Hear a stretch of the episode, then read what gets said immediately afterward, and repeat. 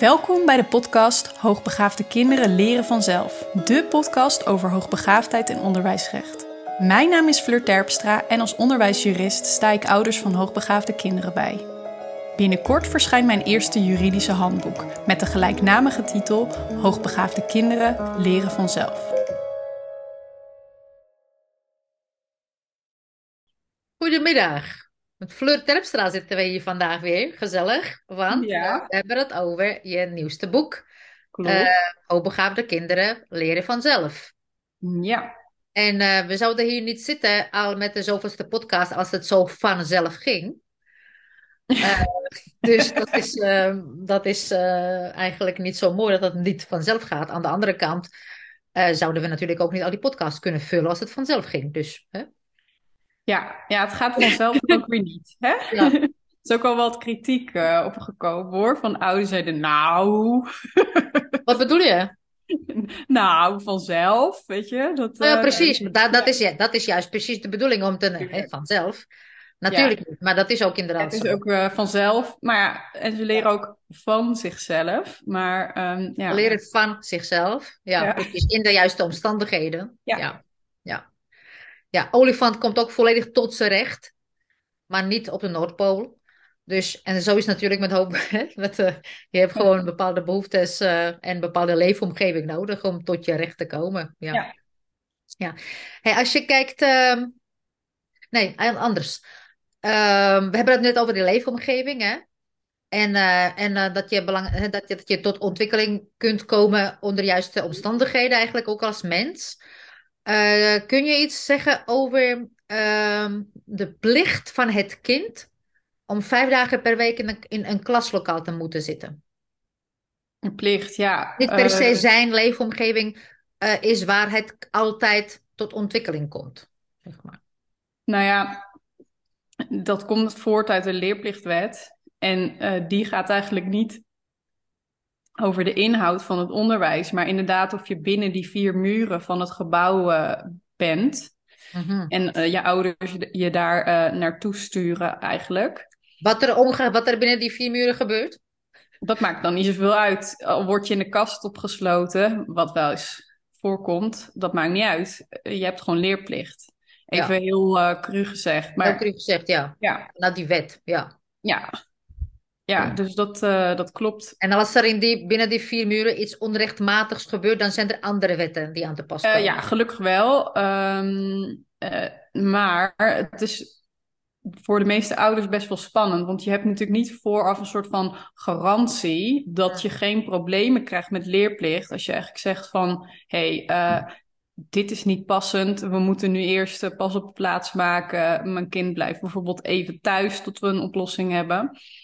Ehm, ja, sommige ouders zijn dan wel bang van, oké, maar ja, leerplicht, hè? Dus Ja, ja, eh, ja, maar ja, leefplicht, ja. ja, Maar precies. terwijl het eigenlijk jouw belangrijkste taak als ouder is, is om het welbevinden van, het, van je kind te zorgen, toch? Ja, inderdaad. Dat, dat is inderdaad heel belangrijk. En dat kan dus betekenen dat je zegt, nou, mijn kind die lijdt hieronder, die krijgt klachten. Ik Hm. meld hem of haar tijdelijk eh, ziek. Ja. Maar ik doe er wel alles aan om eh, wat binnen mijn macht ligt te doen om een oplossing te bereiken. Natuurlijk, ja. Ja, Me, eh, me- meeste ouders zitten er ook niet op te wachten om het kind thuis te hebben en dan, en dan Nee. wat? Want dan moeten ze iets regelen, dan moeten ze oppassen, ja nee hoor, tuurlijk. bezigheden. Dus natuurlijk is dat niet Nee. ideaal. Maar om inderdaad, als je merkt dat je kind zo niet lekker in zijn vel zit en, Nee.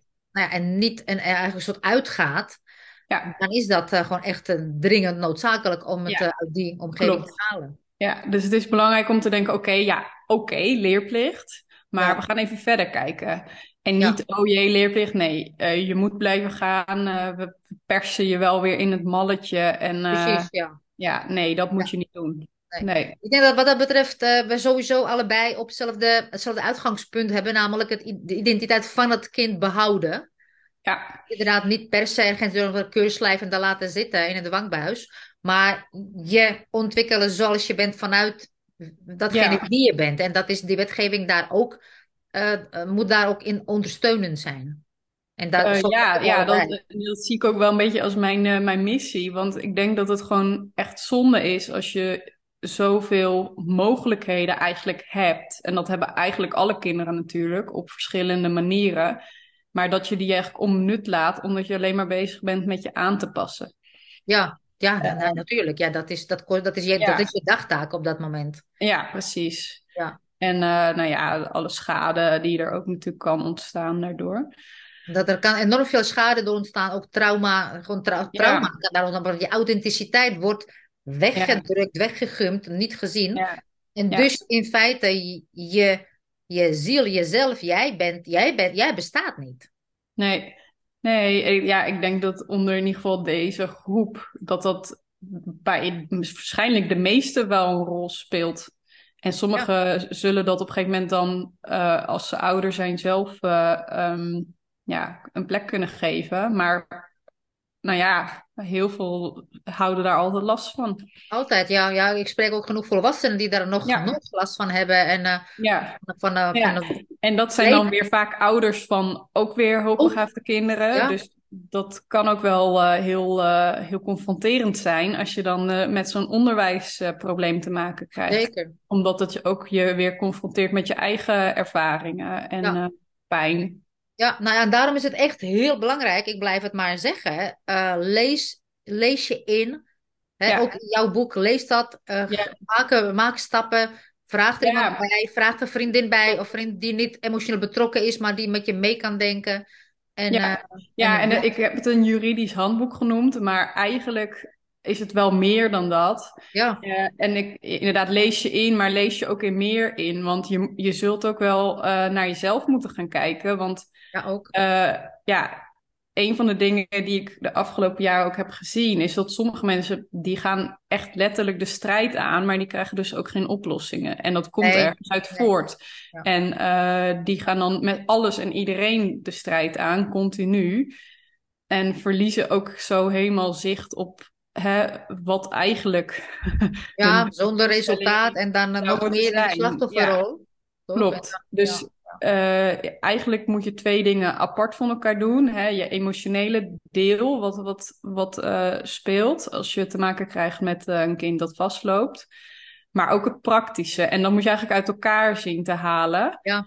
Voor het één moet je uh, hulp hebben. Uh, dat kan ook kan gewoon je omgeving zijn, maar ook het praktisch-juridische deel moet je hulp hebben. En dat kan zijn door inderdaad uh, naar de podcast te luisteren en het boek te lezen. Of naar andere boeken te lezen, jouw boek misschien ook. Ja.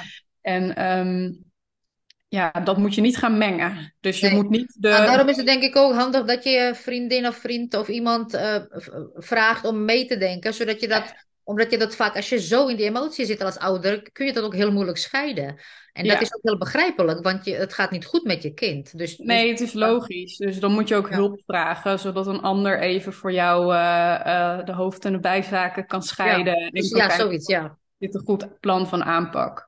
En dat hoeft echt niet altijd een eh, advocaat of jurist te zijn. Zeker niet als je op tijd gewoon Hmm. stappen zet. Ja. Maar ja, wel iemand die wat meer afstand heeft. Ja, en die ook eh, een beetje mm, ja, systematisch kan denken en eh, Ja. analytisch is. Ja. En, eh, ja. ja, precies. En ook de problematiek kan begrijpen, denk ik. Ja, Dat- ook dat ook, ja. Ja, inderdaad. Ja, ja, dus niet dat iemand zegt dat je het overdrijft of aanstelt, want dat is echt niet zo. Nee, nee, precies. Want als je. Ehm, en als je het hebt over. Want we, hebben, we, we praten nu over, over jouw boek. En het, het lijkt alsof we het over basisonderwijs hebben. Maar het is natuurlijk ook over middelbare school. Over, over Ja. voortgezet onderwijs. Dus Ja. daar geldt precies hetzelfde voor. Klopt. Ehm, en eh, we hebben er al eens eerder over gesproken in, eh, in eerdere podcasts. Over dat eh, VO. En, eh, en, Mhm. en dat staat ook in je. Hè, en hoe examens en dat soort dingen allemaal Ja. te doen. Ehm, maar ik denk dat ook daar voor kinderen op de middelbare en voor de ouders althans, hè, dat het belangrijk is dat ze durven alternatieven te onderzoeken. Ja, zeker. En wat wel lastiger is, eh, is natuurlijk eh, bij pubers dat ze soms ook niet willen opvallen of geen aanpassingen willen. Eh, maar ja, eigenlijk moeten ze wel zoveel als mogelijk betrokken worden ook bij de invulling van hun Ja. onderwijs. En soms kan dat ook wel betekenen dat, eh, ja, dat je misschien eh, even loslaat dat het kind, eh, weet ik veel, VWO-diploma moet halen. Maar dat je gewoon kijkt van oké, ja, dit gaat niet. Wat, wat zou je wel kunnen? En waar ervaar je wel dat je jezelf kunt zijn? En dat je en ontwikkeling en jezelf hier hebt in ja. wat je doet. Ja, ja. Um, want anders dan raak je ze gewoon kwijt. En dan ja, is het niet meer te doen. Dus nee. de ouder moet echt contact behouden met het kind. En ook gewoon goed luisteren en serieus nemen. Ook al zeggen ze misschien, ja, het is saai, maar wat zit er dan achter? En ja. hoe, uh, ja. En hoe kan het anders? Want ik denk ja. ook inderdaad dat die mate van aanpassing kan heel groot zijn.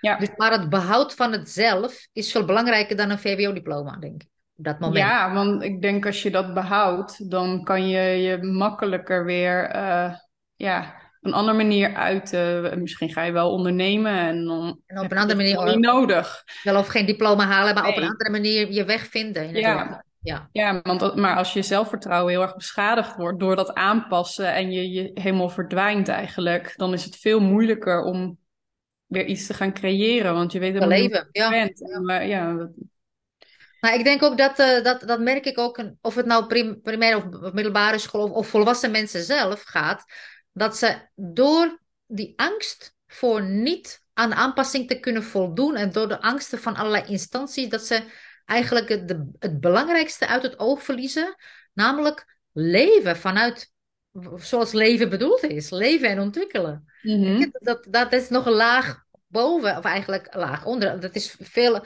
dat is dat echte top-down. En dan blijven ze Ja. aan regeltjes, juristje, leerplichtambtenaartje, Ja. dingetje. Het blijft zo, het blijft zo'n micromanagement, waardoor je dus eigenlijk uit het oog verliest dat het leven er is. Snap je wat ik bedoel? Ja, ja, ja, ja dat, dat komt allemaal denk ik uit angst. Want het is ook het, de angst dat als je geen diploma haalt, dan komt er niks van je terecht. Of- Nou ja, dat, dat hoor je ook vaak, ja. ja. Maar de- wat een onzin zeg. Als je, want als je continu maar moet aanpassen, dan, eh, ehm, ja, dan blijft er helemaal geen ruimte meer over om überhaupt maar een creatief idee eh, te krijgen, niet. waardoor je iets heel tofs kunt gaan doen. Ja. Dus ja, eh, daarin moeten denk ik mensen ook gewoon ehm, op zoek gaan naar andere rolmodellen. Die, die zijn er genoeg. Ja. Die ook niet die gebaande paden allemaal hebben bewandeld, maar ook gewoon zijn genoeg, ja. weg zijn gegaan. ja. En ehm, ja, ze kunnen ook achter hun kind gaan staan en het, het vertrouwen juist geven van, hé, hey, ik geloof dat jij weet wat Ik geloof in jou. is voor jou en Ja, ik sta. Ja. achter je, ik help je. Natuurlijk zijn er bepaalde dingen niet mogelijk, maar zo ver als mogelijk, dan kom je veel verder dan, ja, Ja. je moet HAVO minimaal, want anders dan kun je niet, eh, weet ik het, Dan ben je nergens, ja, of zoiets. naar de volgende niet passende opleiding waarschijnlijk. Ja, nou ja. Ja, Ja, ja, het is ook zo, ja. Ja, want als je kijkt naar mogelijkheden, als je kijkt eh, naar mogelijkheden die volledig gebaseerd zijn op je behoeften en, ehm, en het kind daarin leidend is, dus de behoeftes en de voorkeuren van het kind leidend zijn en hoe hoger je IQ, Ja. hoe belangrijker het is dat aan die behoeftes voldaan wordt, Mhm. eh, dan is, als ik jouw boek lees als ik het, als ik het eh, eh, toepas, eh, is het mogelijk binnen de wetgeving. Dus is juridisch. best wel veel mogelijk hoor. En soms zal je daarvoor een deel, deel een vrijstelling nodig hebben. of je moet nadenken over bekostiging van dat speciale traject. Maar het is voornamelijk ook bepaalde creativiteit, denk ik, die je moet hebben om gewoon verder te kijken en ehm, ja, ook een beetje te durven. Want je laat natuurlijk ook een bepaalde zekerheid dan los van dat, dat weggetje wat je misschien, eh, Wat voor zekerheid had. is dat dan? ja, de zekerheid van eh, dat je ergens aan voldoet, aan de standaard. Ja, Ja, is dat een zekerheid? Ja, en dan nou ja, voor, ik denk vaak wel, onbewust. Onbewust, ja. Ik je dat mensen dat moeten onderzoeken. ja. Ja, wat voor zekerheid is er? Kijk, in, ja, natuurlijk, dat, dat weten wij. In het leven is er geen zekerheid. Eh, en dat juist, dat is wat, wat juist zo mooi is. Dat je dus daarin, ook met je boek, Ja, eh, die onzekerheid aan kan. Want eh, het- het- kijk, als je kijkt, als je kijkt naar de woorden onzeker of zeker, als je die even weglaat en je kijkt wat zich op dat moment aandient, wat je nodig hebt, je gebruikt die wetgeving om Ja. een stap verder te komen. ja, Dat is eigenlijk hoe, ehm, hoe dat zou eh, moeten eh, werken. Ja, ja, klopt. Ja, het is, eh, het is misschien wat anders dan wat je gewend bent van, eh, van een jurist die zegt, ja, je hebt recht hierop en zo kun je dat afdwingen. Nee, je kijkt gewoon meer van, hé, hey, wat zijn de mogelijkheden en wat, wat, Ja, wat is ook het beste in deze specifieke situatie? En ja, daar, dan hoef je heel vaak niet af te dwingen of nee, het is helemaal niet, nee, dat is helemaal niet nodig. nee. Want ehm, je creëert als het ware je eigen oplossing. Precies, ja. En ik denk dat ook, eh, of althans, denk, ik, ik merk het ook. Ik denk als je die houding hebt, oplossingsgericht en je Ja. eigen, en de, je, bent je hebt het onderbouwd, je kunt het toelichten. Mhm. Eh, ik heb nog niet een leerplichtambtenaar meegemaakt die, dat, die daarop tegen is. Nee, nee, soms moet je wel dingen uitleggen omdat ze het Ja, niet kennen. En ook omdat het misschien niet eerder is voorgekomen bij hun. ja Maar kan. ja, ik, ik ben wel eens betrokken inderdaad. En over het algemeen begrijpen ze het dan heel goed. En is het vooral de ouder die heel bang is, omdat hij op de ja. forums heeft zitten lezen. En Nou, die wordt ook bang gemaakt, ook door ja, scholen en door Je moet ook, je de moet ook niet alles media. geloven wat je leest natuurlijk. Want de, ja, sommige mensen schrijven ook dingen die gewoon niet kloppen. Dus ja, je kunt het gebruiken, maar hè, be- besef dat je het ook soms even met een korreltje zout moet nemen. En je kent niet alle feiten die iemand eh, misschien niet noemt. Dus Nee, maar mensen... bovendien leef je jouw eigen werkelijkheid. En die Ja, kan anders zijn als je het anders inricht. ja, klopt. En ehm, ja, doordat je gewoon beter weet wat bij jou eh, in jouw situatie het beste is, dan ja, heb je ook meer richting. En dan gaan anderen daar ook in mee. En ga daar niet mee, ja. Want uh, Ja, leerplichtambtenaren kunnen daar ook prima in mee, meegaan, hoor. Dat, dat heb ik zo vaak meegemaakt dat ik ja. dat... kijk, eh, eh, die, ja, leerplichtambtenaren, uit de meeste, die willen gewoon weten van, oké, is wordt de ontwikkeling niet geschaad van dat precies, dat kind? is het, ja. En dat is een heel logische vraag Ja, natuurlijk. En dat is ook maar goed ook dat er een instantie is die daarop toeziet. Want er zullen ook wel ouders zijn die anders misschien hun kind gewoon niet ja, naar school toe brengen of het gewoon maar laten. En ja, laten we wel zijn, voor een hele groep kinderen is school prima. Dat, er zijn misschien wat dingetjes wat dan niet helemaal past, maar ja. dat is voor de, heel veel kinderen ook best wel oké en best passend. Alleen voor een deel niet. Voor een deel niet, nee, nee, Nee, en die zien nee. wij. Ja, Ja, en die zien wij, ja, precies. ja, ja. Nee, ook, dus dat is het. Dat de ouders eigenlijk, eh, de boodschap is, eh, blijf zelf helder en alert. En Ja, eh, lees je in, maak je eigen plan. Blijf, blijf niet afhankelijk, gewoon blind afhankelijk van meningen van nee. anderen. Dat is denk ik het en, en ja, uiteindelijk, ik hoop dat ook mensen die in het onderwijs of bij leerplicht werken, ook gaan kijken van, hé, hey, wat staat er in dat boek? Want misschien worden ze ook wel geïnspireerd om Zij kunnen jouw boek zeker ook prima lezen. Ja, actief oplossingen te gaan bedenken voor die gevallen waar ze nu misschien zeggen van, oh, we moeten handhaven of verwijderen of eh, we gaan... eh, dat is trouwens onrechtmatig eh, veilig thuismelding doen, omdat ze niet akkoord gaan met weet ik het wat. ja, Ehm, dus ja, dat hoop ik natuurlijk, dat uiteindelijk iedereen dan het kind centraal stelt op een is. Ja. dat ook die ontwikkeling eh, eh, gewoon niet stopt. Ja, precies, ja. Want als je die woorden zegt, eh, handhaven, verwijderen, onrechtmatig, dat zou eigenlijk niet bij een vierjarige moeten horen, of vijfjarige. Dat zou niet bij een kind moeten horen, bij, men, hè, bij, bij mensenleven. Waar hebben we het over? Nee, nee, nee, dat je als ouder een strafblad krijgt omdat eigenlijk het onderwijs niet passend is.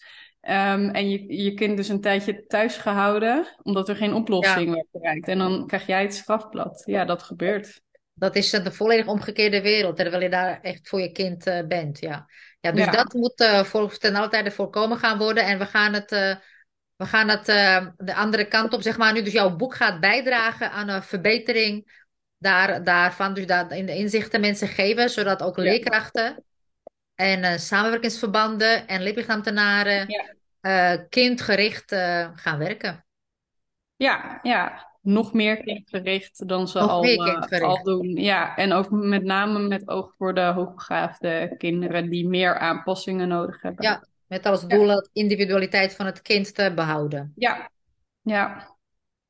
Mooi. Ehm, Ja, kun wil je nog iets eh, zeggen over, eh, iets over het boek wat belangrijk is, eh, wat ik misschien niet heb genoemd? Want er zitten voorbeeldbrieven in, hè?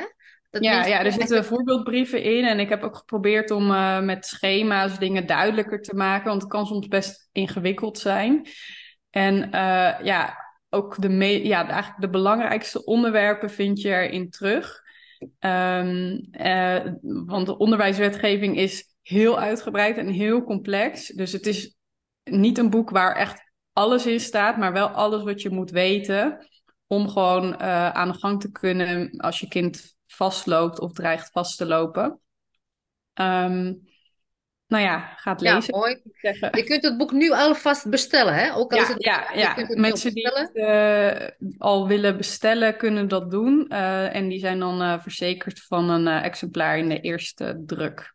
Voordat het uitverkocht is. Ja, Ja, nou, het gaat best hard. Dus Ja, eh, precies. Ja, daarom. Dus dat, eh, dat is ja, belangrijk om het eh, alvast te reserveren. ja, Ja, mooi. Goed.